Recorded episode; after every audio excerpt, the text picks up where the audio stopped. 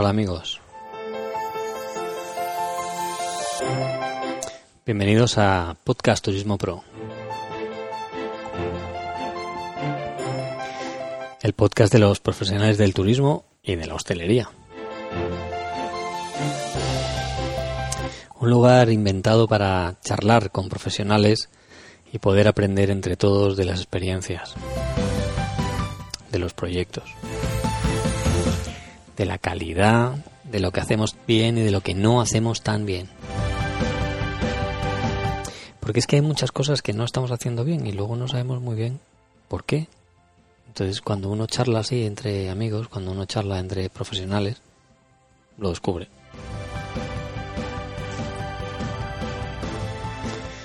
Hoy hay un tema que a mí me llama mucho la atención y me gusta mucho, en este caso, que es la, arquitectura de interior. Y eso lo llevo a todas las a todas las, las, opciones. Pues cómo es por dentro una estación de autobuses, cómo es por dentro un hotel, cómo es por dentro una habitación, cómo es por dentro un restaurante y cuáles son las cosas que realmente tenemos que tener en cuenta.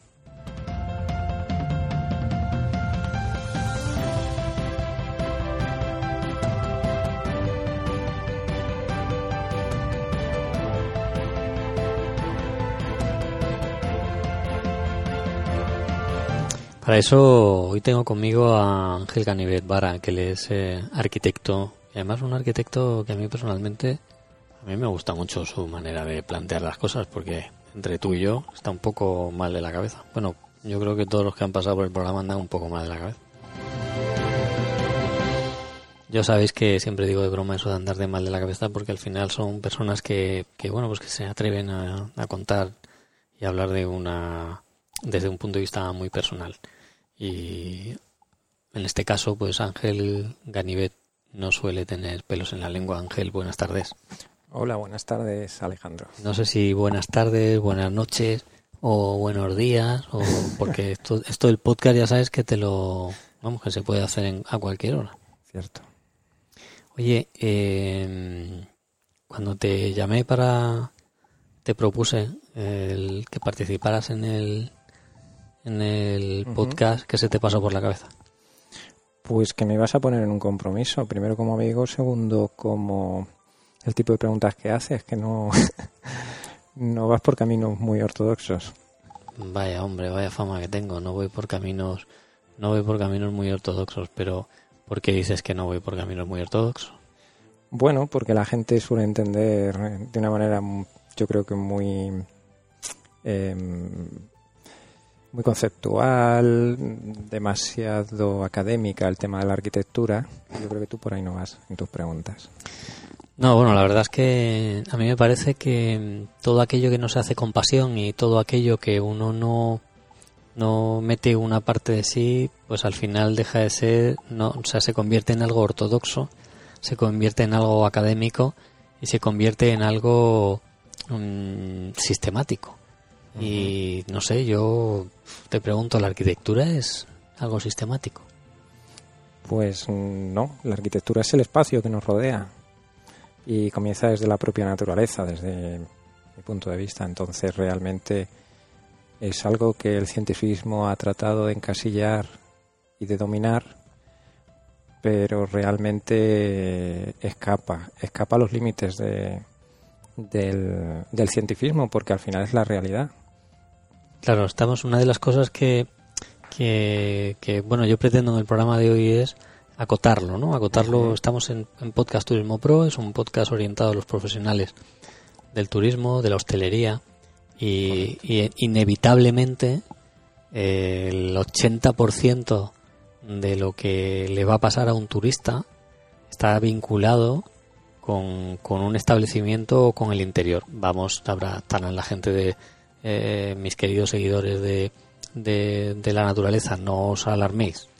Eh, no, yo no hablo, hablo en términos generales, que siempre, bueno, pues eh, un hotel, una casa rural, un restaurante, un salón de eventos, una estación de autobuses, el hall de la marquesina del, del, autobús y me quiero me quiero concentrar más en el interior amenazo ya, Ángel, con decirte que hablaremos de arquitectura urbana en el ámbito turístico, pero eso va para otro, para otro podcast. En este caso, eh, ¿cómo, cómo se, se, o sea, lo que yo, lo que yo pretendo de alguna manera es conversar sobre, sobre la importancia, ¿no? del, del interior. ¿Cómo, ¿Cómo tú ves el que se deben de desarrollar los interiores cuando, cuando hablamos de un, de un sitio turístico y, y, cómo lo afrontas tú? Bueno, mm, mira, mm, realmente no establezco diferencias ni mecanismos muy dispares cuando trato un uso de otro diferente, porque al final son personas dentro de espacios, unir distintos materiales y con eso pues generar emociones o generar contextos. Eh, normalmente siempre hay que reinterpretar cada espacio, cada lugar, sea exterior o sea interior, interior también mucho, ¿no? A mí siempre me ha encantado hacer viviendas. Es, de hecho, yo creo que estoy en la arquitectura porque siempre me ha gustado, he vivido en muchas viviendas diferentes porque he recorrido con mis padres media España cuando era pequeñito y entonces siempre era una aventura cambiar de vivienda, cambiar de lugares. Yo creo que eso me ha afectado enormemente a luego la decisión de ser arquitecto porque realmente mm, siempre ha sido entretenido, lo he disfrutado muchísimo. Em, realmente eh, todos los espacios en los que vivimos y nosotros emocionalmente, por afectividad, por seguridad también, establecemos una conexión y estamos en contacto con ellos, se convierten en nuestra casa. Es decir, puede ser un hotel y puede ser nuestra casa. El problema es cuando un hotel no es tu casa. Y entonces lo que quieres es que pase rápido y marcharme a mi casa, ¿no? Eh, un restaurante o una cafetería también pueden ser lugares de encuentros que cuando estás a gusto y llevas un tiempo se convierten en el salón de tu casa. Puedes convertir el salón de tu casa en un restaurante. Yo tenía un amigo, un arquitecto sevillano, lo digo porque ya es bastante mayor, y mm, es, bastante, bueno, falleció hace unos años, realmente. Y yo recuerdo que su casa era una casa entretenidísima porque cuando entraba la gente nunca sabía en qué estado iba a estar en esa casa. Esa casa se convertía en un restaurante, se convertía en un lugar de trabajo, se convertía en un lugar para fiestas. Era muy entretenido. Entonces el enfoque realmente no es diferente. No es diferente hacer una vivienda de hacer un restaurante. Al final manejas materiales, manejas espacios, manejas olores, texturas, tal. Y luego hay una cosa muy importante que yo creo, vamos. La arquitectura se ha tratado de encasillar a través de la fotografía. Y la fotografía no es arquitectura. Nos han engañado. A ver, a ver, a ver, a ver, espera, espera, espera, que me encanta, me encanta, me encanta, porque estamos en la era de Instagram. Estamos en la era del postureo, de, de que todo tiene que estar perfectamente definido. ¿Cómo que nos han intentado encasillar a través de la fotografía? Pues, desarrollamelo, ayúdame a entender eso. Bueno, eh, desde el salón de nuestra casa podemos visitar el mundo a través precisamente de cualquier página mm, de internet, de Instagram, de publicidad. Podemos imaginarla, pensarla. Pero todo eso pasa por nuestro cerebro. Nuestro cerebrín nos inventa cosas, nos relaciona con nuestra vida, con lo que nosotros creemos, con lo que hemos aprendido en nuestra cultura y nuestra educación. Que, em, cuando nosotros estamos en contacto con la realidad, con los espacios, realmente yo creo que vivimos en la época del espacio en la arquitectura, no de las fachadas, no, no, no de los acabados, no, no de las sí de las modas, pero realmente la arquitectura eh, con mayúscula es espacio y es lo que se está desarrollando de una manera gracias también a la tecnología y a los concursos de arquitectura y a propuestas muy interesantes que hacen por todo el mundo es espacio. Em, la fotografía es una imagen, una imagen plana en dos dimensiones. La fotografía es preciosa, existen muy buenos fotógrafos de arquitectura, pero fíjate que la arquitectura generalmente se fotografía sin personas. Revistas tan importantes como el Croquis no pone personas en sus edificios. Em, porque van directamente a convencernos de una manera fantasiosa e idílica eh, que aquello es magnífico, maravilloso, que queremos estar en esos espacios porque tratan de tratan de mm, no sé, de afectar pues, a, nuestro subconsciente, a nuestra ya te digo, a nuestros sueños, ¿no? Está muy bien, pero luego vas a la, a la, realidad y con fantasías mucho te llevas el chasco del siglo. Quien no ha ido a Florencia y se lleva el chasco del siglo. Cuando mm. ha pensado en, en, en, en, todo aquello que ha leído y ha visto y ha estudiado. ¿no? Entonces es, eh, realmente la arquitectura es el contacto con la realidad, es el contacto directo con la realidad y eso realmente es bastante, bastante complicado porque necesitas atención. Necesitas atención, concentrar en, en pues no sé, en, la situación, en el aquí y ahora, tu relación con el espacio en el que estás. Y mucha gente está siempre en la relación de lo que cree que ha aprendido que es el sitio en el que está. Y a eso me refería con lo de la fotografía. No es, desde luego, no es para eh, ponerle un pero a la fotografía. Son cosas distintas. A eso me refería yo con la fotografía. Claro, cuando tú abordas un, proyecto eh, en, el, en, el, ámbito del, del, turismo, porque al final son espacios que uno hace para un tercero. Al final, eh, cuando, cuando uno hace, digo, el propio empresario está construyendo el espacio para un tercero. Yo siempre digo, cada vez que me ducho en un sitio, en un hotel, en una casa rural, en un apartamento turístico, siempre me hago la misma pregunta. ¿El dueño se habrá duchado aquí alguna vez para darse cuenta que eh, el sitio donde está colocada la alcachofa o la manera en la que la alcachofa está funcionando no es correcto? ¿O damos por hecho que la alcachofa de la ducha ahí está puesta y como sale agua ya está? ¿No? O sea, mm. eh, realmente hay un, se, se, se hace un planteamiento de usabilidad más allá de lo estético en el, en el o se debería de hacer? Bueno, se hacen, se hacen realmente muchos planteamientos y muchos son aprendidos y muchos están en normativa y, y muchos realmente eh, tienen que ver con intentar hacer las cosas bien. Nadie lo duda, habrá una persona que haya eh, decidido eso, habrá un fontanero que sepa dónde pone las alcachofas en todas las duchas en las que ha estado y le funciona y nadie se le queja habrá un empresario que ha dicho yo quiero un baño aquí y que cumpla lo que tenga, tenga que cumplir. Y entonces, pero realmente el problema está, y eso es lo que yo creo que puedes tú referirte, a que no todos los baños tienen que ser iguales. Y a que realmente cuando uno se ducha en la misma ducha en distintos hoteles, dice, ¿qué es lo que está ocurriendo?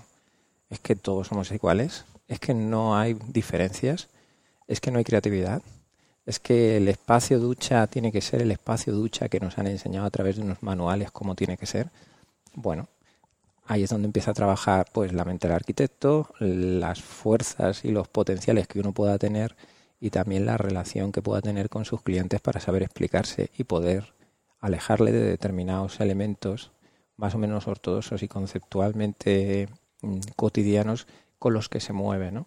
Y eso es una lucha de fuerzas que es, es un desgaste. ¿Cuándo uno, cuando uno debe de, o sea, cuándo uno debería de contar con un arquitecto más allá de que obviamente para hacer un, construir un edificio pues hace falta que un arquitecto lo firme. Pero hay muchas cosas que no necesariamente tiene por qué hacerlas un arquitecto. Y, y en, en, qué en qué esas cosas que no tendría por qué hacerlas un arquitecto uno debería de, de, de acudir a un arquitecto a pesar de que no se lo bueno a mí me dieron un dato que no sé si será verdad, pero me parece que puede serlo. Y es que una de cada mil personas va a necesitar un arquitecto en su vida. Que son muy pocas, realmente. Eh, yo soy de los que creo que mm, utilizar un arquitecto es una aventura, que no sabes a dónde te puede llevar. Es decir, tiene que ser algo mm, realmente que te divierta, que lo disfrutes, que que pases como algo especial que estás haciendo en tu vida, una de cada mil personas. Y, y, además es un pulso. Es decir, ser arquitecto no es algo fácil, porque nos tenemos que mm, esforzar y desgastar mucho con las personas para poder transmitir, para poder generar, para poder presupuestar, incluso diría yo, eh, ideas elementos que surgen de conversaciones cotidianas con, nuestros clientes, ¿no? Entonces es una aventura y la persona que se lo pierda, pues se lo pierde. Entonces yo digo, bueno, si tú no quieres tener un arquitecto porque es una persona que lo que pretendes es, imagínate, comprar algo a través de un promotor o encargar algo estereotipado, etcétera, etcétera, pues te vendrá a lo mejor muy bien para tu negocio, para tu bienestar, entre comillas, pero realmente creo que es algo que puede hacerte repensar un poco sobre cómo vives y sobre qué quieres, qué deseas. Yo termino conociendo muy bien a mis clientes. ¿eh? Después de terminar con cada uno de ellos, y esto es personal, y tengo muy buenos amigos, son gente en la que confío y yo creo que ellos confían en mí, eh, pero hay un momento de, oye, necesito aire, vamos a abrir las ventanas un poco, porque lógicamente sé muchas cosas de ellos y, ellos de mí, porque yo también me expongo bastante, ¿no? Entonces, yo siempre digo, utilizar un arquitecto es algo muy positivo. Lo que pasa es que hay que estar preparado para ello. Hay mucha gente que es aventurera, ¿eh? Claro, porque además el, el yo creo que la, la política, o sea, la, la, obligación del arquitecto es defender, eh, defender su, su proyecto ante el cliente o, o tirar las líneas que el cliente le está pidiendo. Esa es una conversación que Mm. Yo siempre tengo esa duda, ¿no? El decir, oye, el profesional tiene la obligación de, de poner en su sitio al cliente, sacarlo de la ignorancia, darle ciertas explicaciones y decirle, mira, te vas a enfrentar a esto. O, la obligación del arquitecto es cumplir. Eh... El arquitecto tiene que ser responsable ante todo. Responsable. No se puede jugar con la gente. Y no, no puede ser algo, un antojo o una solución que tú tengas deseos de constatar si está bien o mal, etcétera. Tienes que ir con mucha seguridad. Son procesos muy largos, muy tediosos en muchos casos, ¿no? Muy bonito. Y mira, yo siempre lo digo, eh, el arquitecto es legítimamente puede tener una idea de qué es lo mejor para su cliente, para el edificio, para legítimamente, pero tiene que contar con que el cliente también tiene unas energías que está poniendo. Y entonces la obligación del arquitecto fundamental es saber explicarse. Eso es ser comunicador. Eso es llegar. Si tú no lo, si tú no eres capaz, yo se lo dije a una chica que está estudiando arquitectura, le dije, pues lo mejor que te puede venir es utilizar elementos con los que tú aprendas a comunicarte. Porque si tú no sabes comunicarte, pues podrás trabajar en un estudio de arquitectura para otro arquitecto pero directamente con un cliente va a ser muy complicado. Vale, cuando, cuando hablamos de la, de, la, de, la comunicación del arquitecto con el, con, el, con el inversor, con el empresario, estamos hablando además de que, de que no, no solo hay comunicación entre los dos, sino que el acuerdo al que hayan llegado los dos para aceptar que el proyecto se queda de una manera o de otra, va a comunicarle algo también a su cliente y eso va a influir en la decisión de que vuelva, de que no vuelva, de que esté conforme, de que no esté conforme. ¿Cómo, cómo planteas tú eso? Bueno, siendo honesto, fundamentalmente la honestidad es básica. Básica, porque cuando eh, te puedes dejar llevar por tus propias ilusiones, te puedo asegurar que te das un castañazo de caballo la gente no va de broma, la gente va a gastar mucho dinero y va a pasar por tu lápiz. Entonces hay que tener mucho cuidado y ser muy responsable con eso. Una vez que eres responsable todo se hace muy fácil. Porque en el momento que hay confianza, realmente un empresario, un cliente particular, da exactamente igual. Puede ser un promotor o puede ser el, dueño de un restaurante. Realmente sabe que, están jugando en una liga de verdad. Es decir, va a obtener un producto que realmente eh, va a ser de calidad. Va a ser un elemento con el que o para su vida, o para sus hijos, o para su futuro, o para llenar el, restaurante eh, de, gente, que entre si no huela mal, que entre si no tengamos... Ahí, ahí eh, vamos, ahí vamos. a partir de ahí llevamos 19 minutos de programa. Y no hemos hablado de nada. Y no hemos hablado de nada. hemos hablado de, de, la... de Bueno, pero esto está bien porque, mm, porque es una manera... Ángel, yo agradezco mucho la tu, tu, tu apertura, ¿no? Tu sinceridad, porque así la gente entiende lo que es un arquitecto. Un arquitecto es una mente creativa, una mente creadora, que además tiene que contemplar una parte técnica, porque lo dice, la técnica dice que para que eso no se caiga hay que hacer las cuentas que hay que hacer y ahí no hay, ahí no hay creatividad. Dos por dos son cuatro y cuatro por dos son ocho y ahí no hay nada creativo. Lo que está, lo creativo es como cuántas cuentas de esas hacemos y en qué parte de cada obra. Pero sí me interesa mucho esa el, olor, ¿no? Por ejemplo, mm. oye, ¿cómo se, cómo cuando uno entra en un restaurante, eh, un, defecto arquitectónico puede ser el que realmente esté generando ese mal olor dentro del establecimiento? Sí, sí, sí. Por supuesto, puede ser absolutamente determinante. Ya no solamente olores de otras sustancias, sino los olores propios que pueda generar la cocina o que puedan generar las comidas, ¿no? Eh, eh, una ventilación adecuada, pero fíjate, vamos a lo de la foto. Todo eso no se ve en la foto. Sí. Es decir, es que, mm, es que esta es la realidad. Cuando tú estás en plena obra, ahí no hay olores, los olores van a venir después. Tienes que confiar en el arquitecto y en que realmente se están haciendo las cosas bien. Se puede preguntar todo, ¿eh? Pero es que es fundamental determinadas cosas. Las texturas se ven en una foto. el- Hablemos de las toca. texturas. ¿Cuántas texturas podemos encontrar en un espacio? Pues, eh, pues mira, dentro del blanco hay muchas. Es decir, textura no es color. Efectivamente, textura no es color, textura es para las yemas de las manos. Efectivamente, es que la gente suele, suele reducirlo todo a colores. No, no, yo hablo de texturas. Entonces, ya, ya, sí lo he dicho, tú- lo he dicho adrede. De cuando, yo sé que me estás provocando. De cuando tú pasas las manos por la pared y resulta que lo que hay es una tela, hay un papel, pero el papel está es un papel satinado, es un papel de color, es un papel texturizado a través de determinadas técnicas, metalizado, no es metalizado, ¿cómo? Bueno, yo soy partidario, sinceramente, mm, de, utilizar poco. Porque cuando utilizas mucho, primero te desgastas, luego las cosas pasan, pasa el tiempo y envejecen mal porque está todo mezclado con todo. A mí lo que me interesa es cómo se unen las cosas. Porque cómo se unen las cosas está, yo creo que el arte de la construcción. Claro, porque además acabas de decirte, luego envejecen mal, pero no cuando hablamos de envejecer mal, no es que envejezcan mal por, solo porque el material sea de buena o de mala calidad, sino envejecen mal porque, porque al final resulta que cuando uno ha apostado excesivamente por una moda de- del momento, eh, cinco meses después o cinco años después, Mm. mm, cualquier persona no experta en moda se puede dar cuenta o puede percibir que eso huele a viejo. Efectivamente, efectivamente. Intentar, eh, intentar, eh, intentar mm, utilizar pocos elementos para mí es una de las claves del éxito. ¿Y cómo texturizas tú con pocos elementos? ¿Dónde, dónde juegas cuando... Bueno, ¿Qué, qué texturas son para, para ti importantes? Voy a volver a la textura A para mí- intentar mí- concretar algo. a, a mí me gusta todo. Yo de pequeño iba por la calle con la mano apoyada siempre en los edificios. Me lo decía mi madre y me lo decía mi abuelo. Dice, ¿te gusta tocarlo todo? Pues sí, es cierto. Em, eh, desde luego una tela cambia un espacio, sobre todo si se mueve por la brisa. Todo el mundo piensa en Ibiza, ¿no? Eh, o la luz es una textura, como rebota en los distintos materiales eh, y genera... ¿Pero la luz es una textura o con la luz generamos textura?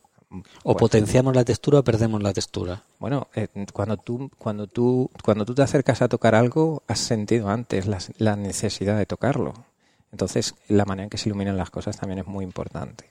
La luz es un porcentaje muy importante del edificio, del- de lo que estemos haciendo, tanto para un local como para un edificio, tanto de luz natural como en estos momentos existen muchos mecanismos de luz artificial que realmente son muy novedosos y están chulísimos a la hora de, de jugar con ellos.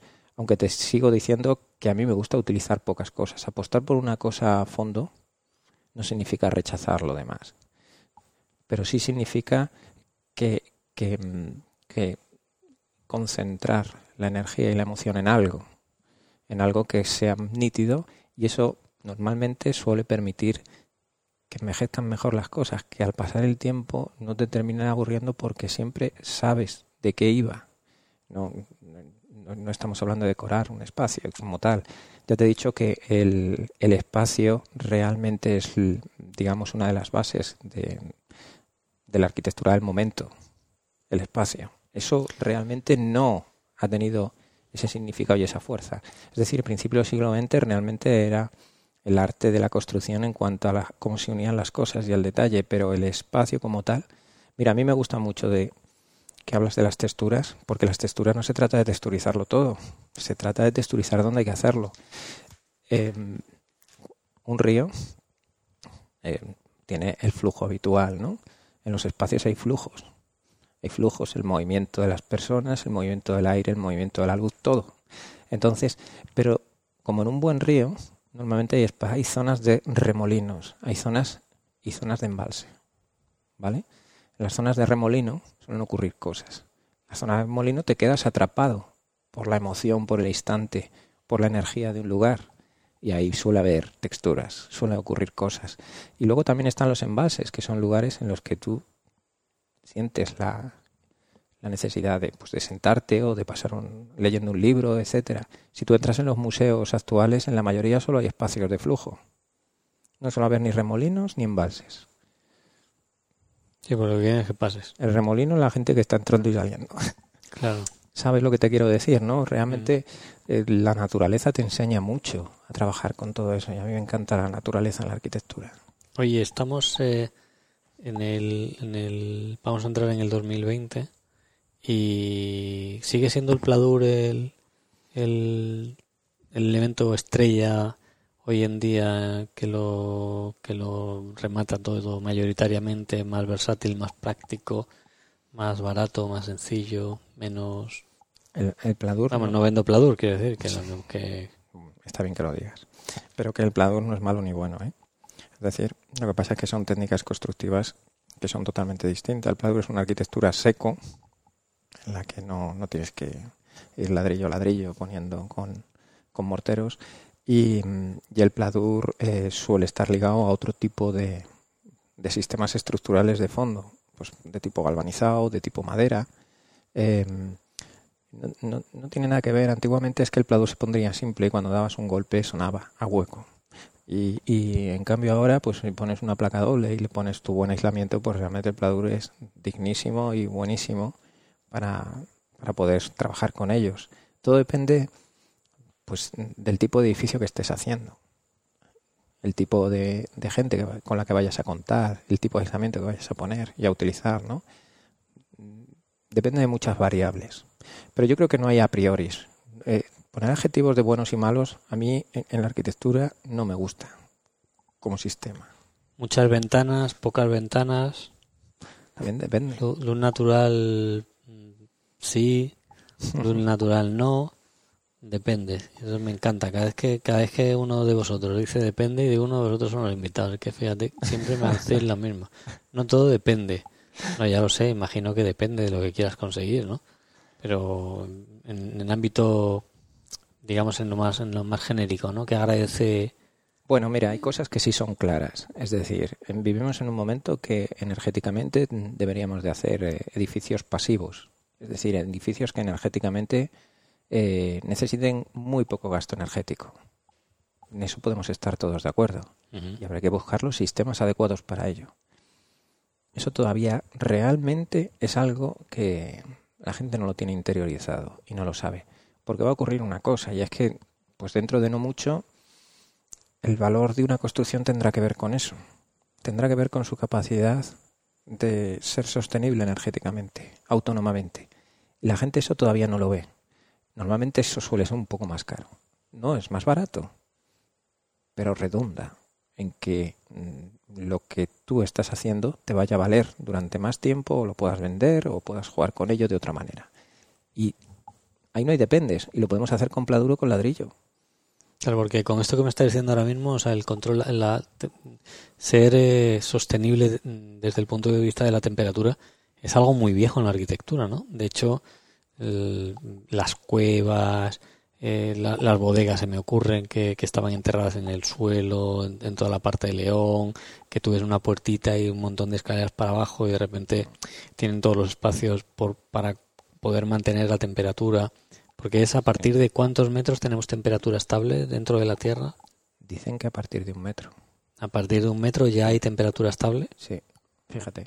Entonces, ahí, ahí el, el- in- insisto, ¿no? Yo creo que con, con el tiempo, porque antiguamente los muros eran muy anchos precisamente para eso, ¿no? Si no me equivoco. Sí, bueno, también eran anchos porque el sistema constructivo tipo tipo eh, tapial pues lo necesitaba, por ejemplo, ¿no? Muros. Pero realmente mm, no todo es el espesor, ¿eh? No todo es el espesor porque el espesor te garantiza una inercia térmica, pero cuando el frío ya lo tienes dentro no lo sacas. Hay que tener también cuidado con esos parámetros. Eh, a ver, yo tuve un profesor de estructuras que decía que a él no le interesaba que supiéramos calcular la estructura, le interesaba que supiéramos entenderla e intuirla de una manera, ya te digo, directa. Comprenderla. Exacto. Empatizar con ella. Con la energía Teníamos un, teníamos un programa, el último programa que hemos hecho antes de este, que hablamos de la empatía, ¿no? Y en la empatía es como una emoción que te conecta completamente con el otro y en el ámbito del negocio decíamos, no, eso no puede ser, no puede ser porque hay que cobrar la factura y si empatizas completamente con el otro, capaz de dejarle que se vaya invitado y eso no es posible. Con la energía pasa un poco lo mismo. Y mira, vivimos en una zona geográfica muy jodida. Tenemos unos inviernos con momentos muy fríos, con mucha humedad y unos veranos muy cálidos y muy secos. Estamos en una zona de extremos, de extremos. Entonces, ¿qué quiere decir? Que bueno, España va a entrar en eso, ya no lo están diciendo en la cumbre que plántica. Es que España está al sur de Europa y tiene todo, todo es una de las zonas que se va a desertificar más rápidamente. No, no, no Andalucía, Extremadura, Alentejo, no. Estamos hablando de que va a llegar, va a ir subiendo, va a ir subiendo, va a ir subiendo la desertificación. Pues, pues eso es preocupante, ¿no? Y si tú te coges manuales sobre construcciones bioclimáticas, energéticas, em, te das cuenta de que están hechas para casas que están en el Polo Norte o en el pleno desierto, pero no como nosotros la tenemos aquí. Casas en las Canarias, casas en el desierto de Arizona, casas en Finlandia. ¡Ay, qué maravilloso! En Finlandia mucho cristal, en las otras pues nada, la orientación, el no sé qué, pero eh, vamos a enterrarlas pero nosotros necesitamos un poco de todo. Entonces aquí es más difícil y tenemos que jugar con medidas que muchas veces las tenemos que mecanizar. Es decir, que se puedan poner y quitar toldos. Tenemos que jugar con otro tipo de, comportamientos. Vidrios con cámaras dobles y que, estén, que tengan su, su, su eh, mantenimiento energético, que funcionen de, una manera como un invernadero. Nosotros tenemos que jugar con otro tipo de recursos porque estamos en una zona y en eso no están especializados los libros de arquitectura ni, de ingeniería sobre energía. Es mi punto de vista y es bastante complicado. Por eso normalmente cuando hemos visto eh, pequeños modelos que hace pues, la Junta de Extremadura o que hacen determinados organismos sobre las viviendas y su, y su capacidad de sostenibilidad energética, en general todo lo hacen mecanizado. Yo creo que hay que llevar mecanizado para poner y quitar a través de casas pasivas. Es decir, no todo es maquinitas, no todo es eh, sistemas eh, ingenieriles, sino yo creo que eso porque al final eso te da confort. Y al final eso te redunda en que realmente tienes en, en, esos espacios espacios remolinos y espacios embalses. Te lo garantizo porque son distintos según los recursos energéticos con los que conecta con el entorno. Bueno, entonces, para una empresa turística, eh, ¿qué es lo que tiene que tener en cuenta a la hora de, plantear su, su establecimiento? A ver, yo conozco Extremadura, me gusta mucho, y Extremadura realmente tiene un potencial inmenso. Es lo que yo creo. Extremadura realmente es un, eh, un lugar emblemático para poder trabajar. Sí, pero, querido arquitecto, ¿qué es lo que necesita? ¿Qué es lo que necesita un empresario. La verdad es que cuando, cuando estabas contando lo de, lo de que, hay que esforzarse en ser capaz de explicar su proyecto, ya lo entiendo. Mm, explícame qué necesita o a, qué le tiene que prestar atención un, un, empresario eh, como, como, o sea, yo sé que, que evidente algo absoluto como esto después de la conversación que estamos hablando, pues, eh, pues la primera pregunta es eh, ¿qué tipo de establecimiento? Sí, bueno, pues... Pero en términos generales. Mm, yo, personalmente, em, mi relación con los establecimientos turísticos suele ser bastante negativa, porque todos se suelen parecer bastante. Y los que no se parecen tanto, pues se suelen salir de madre. ¿Qué quiero decir con ello? Que no es un establecimiento eh, turístico. Pues una casa, los espacios en los que normalmente convives. Pues yo creo que ese es un punto de partida. Es decir, que es una persona que viene a visitarte sea capaz de sentirse como en su casa, sea capaz de, de conseguir una relación con el ambiente exterior, tanto de seguridad como de empatía que acabas de comentar. ¿Cómo se consigue eso?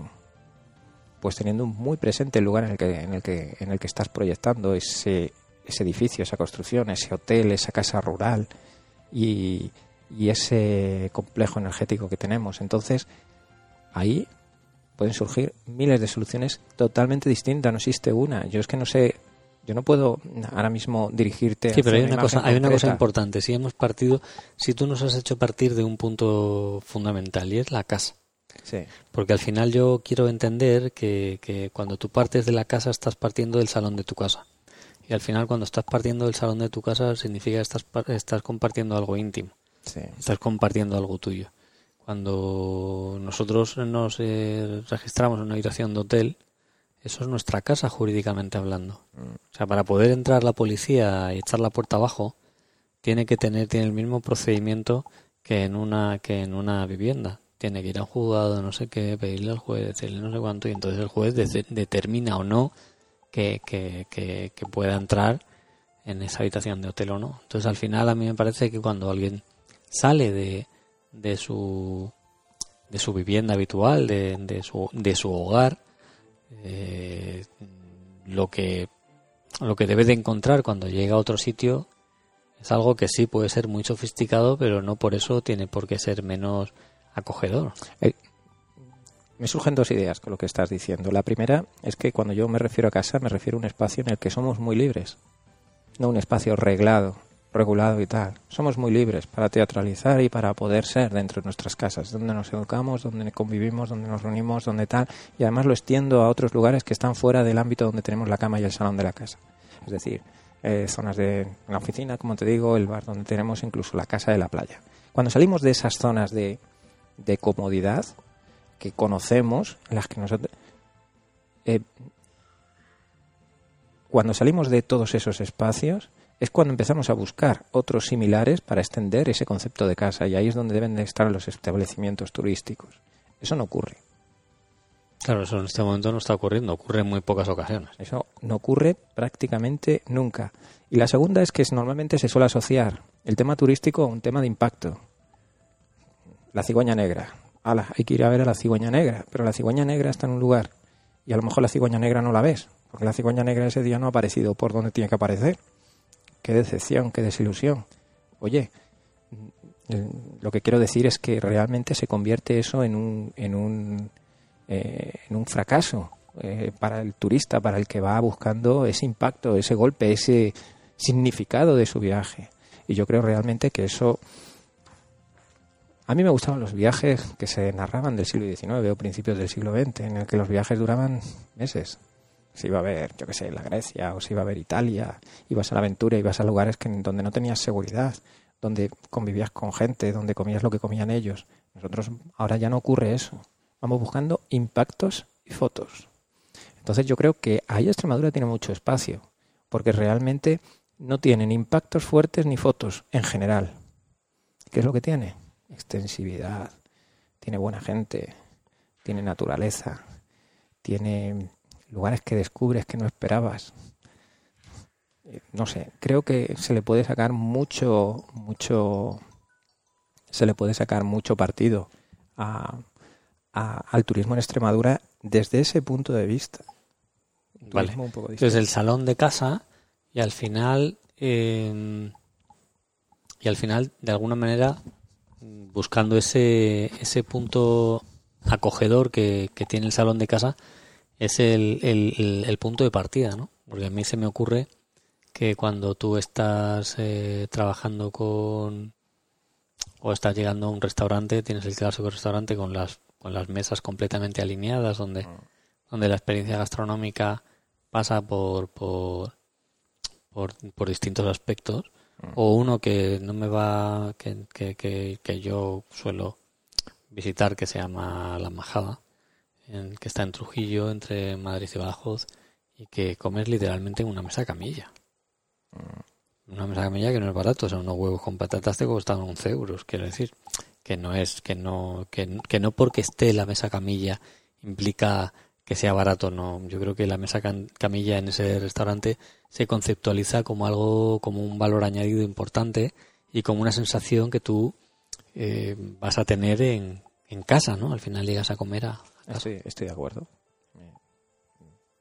Estoy de acuerdo. Por ahí van los tiros, es decir, ser capaz de, generar, no sé, un espacio en el que tú conectes con él y entonces te lo vas a pasar bien. Te lo vas a pasar bien, no, estás pagando la cuenta luego al final en, un bar de carretera o en, de autovía, yo qué sé, no sé. ¿Un arquitecto decora también?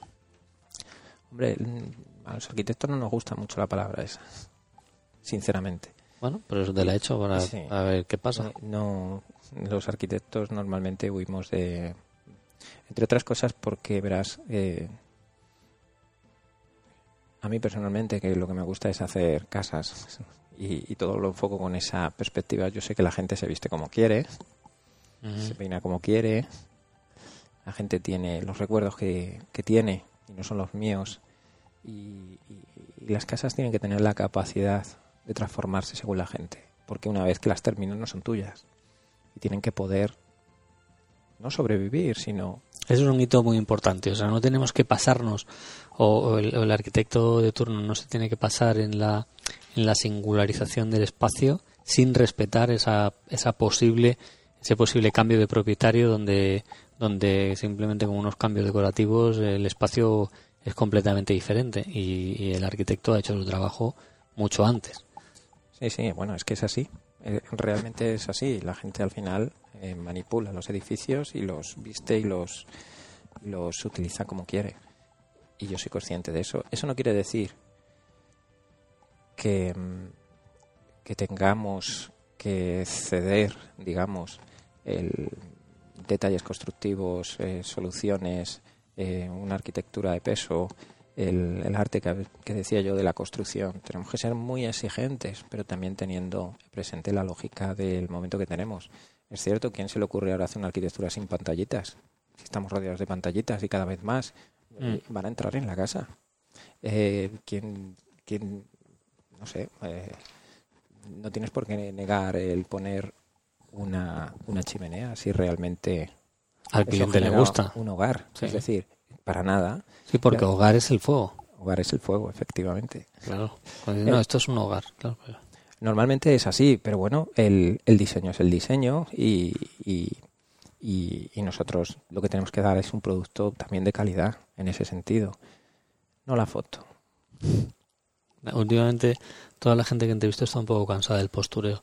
Que, que yo me sentía muy solo con eso, pero ya ya veo que, que, que los invitados parece que sois todos, no sé, como al final. Por desgracia, al final tú te vendes con fotos, ¿eh?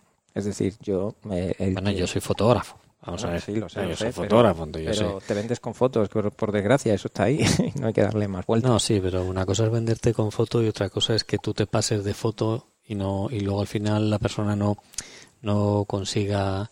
Yo cuando hago fotos, a mí me gusta hacer una foto que le guste el que le hago la foto, no una foto que me, o sea, yo no quiero ganar un premio Pulitzer con, con, con una foto que la gente diga, bueno, este es un artista del carajo, ¿no? Yo quiero que la persona se sienta retratada y se sienta feliz con la foto que, que, que, ha visto que se reencuentre consigo misma, que, que, descubra cosas de sí que antes no que antes no, no, no había visto porque a ver los edificios que yo hago tienen cosas de mí muchas cosas de mí y yo siempre digo también me tienen que gustar a mí claro. el juego es el juego ya es así pero pero hay que ser sensible a, a las personas para las que trabajas y, y y entender cuál es su situación, tanto económica como sus deseos, como por eso te digo yo que el desgaste psicológico es muy importante. Ángel, antes, antes de, que, antes de que se nos acabe, yo creo que va a ser la última pregunta que, que te haga. ¿Hay textura en la temperatura? la temperatura lo cambia todo. Hay textura en esa temperatura. O sea, nosotros podemos sentir de una forma diferente la temperatura por aire o por la temperatura por un radiador de hierro de aluminio. ¿Se perciben ahí realmente diferencias? Mira, un solo radiante es un calor lento que surge del suelo. Mm. Y para espacios altos es, muy indicado, ¿no? Eh, el radiador es un calor fuerte y genera corrientes de aire, pero el aire acondicionado genera mucho más y se cae el aire. Entonces realmente sí, sí se producen cambios importantes respecto del tipo de, del tipo de, calor que tengas. Y, uno que a mí me encanta es el calor del sol, directo cuando da sobre las ventanas, cuando lo necesitas, es alucinante. Estar con 5 grados fuera y tener calor dentro, producido por el sol, directamente, invierno. eso es alucinante. Y hay casas que están eh, diseñadas para, para recibir ese calor. Para conseguir eso, ¿no? Sí. Para eso hay, para eso está, para eso hay un arquitecto que se le ha ocurrido. Sí, una de cada mil personas. Una de cada mil personas.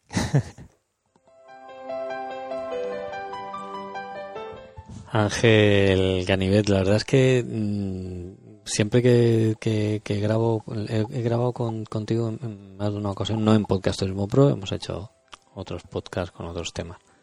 Pero siempre me, siempre me enredas con, con esa mente creativa que tú tienes, me vuelvo loco y intento seguirte en ocasiones, luego me lo tengo que volver a escuchar.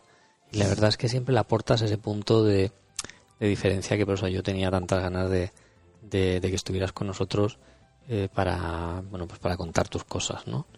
Si, yo me divierto mucho. Si, si, si, si, si todavía estás ahí y no le has dado al stop, es que hemos conseguido entretenerte. Y si le has dado al stop hace un rato, no te vas a enterar de lo que te voy a decir. Como consecuencia, tú te lo has perdido. en, entrevistas como esta, pues al final siempre, siempre enriquecen, ¿no? Porque uno nunca sabe muy bien cuál va a ser, cuál va a ser la siguiente. Y en una mente creativa, y más en la de un arquitecto, la cosa es bastante, bastante complicada. Yo, Ángel, es muy imprevisible, no tengo ni un papel delante, no tengo ni una pregunta. Solo le dije, vamos a hablar de turismo, de textura, de temperatura, de espacios. Y yo creo que lo hemos cumplido, ¿no, Ángel?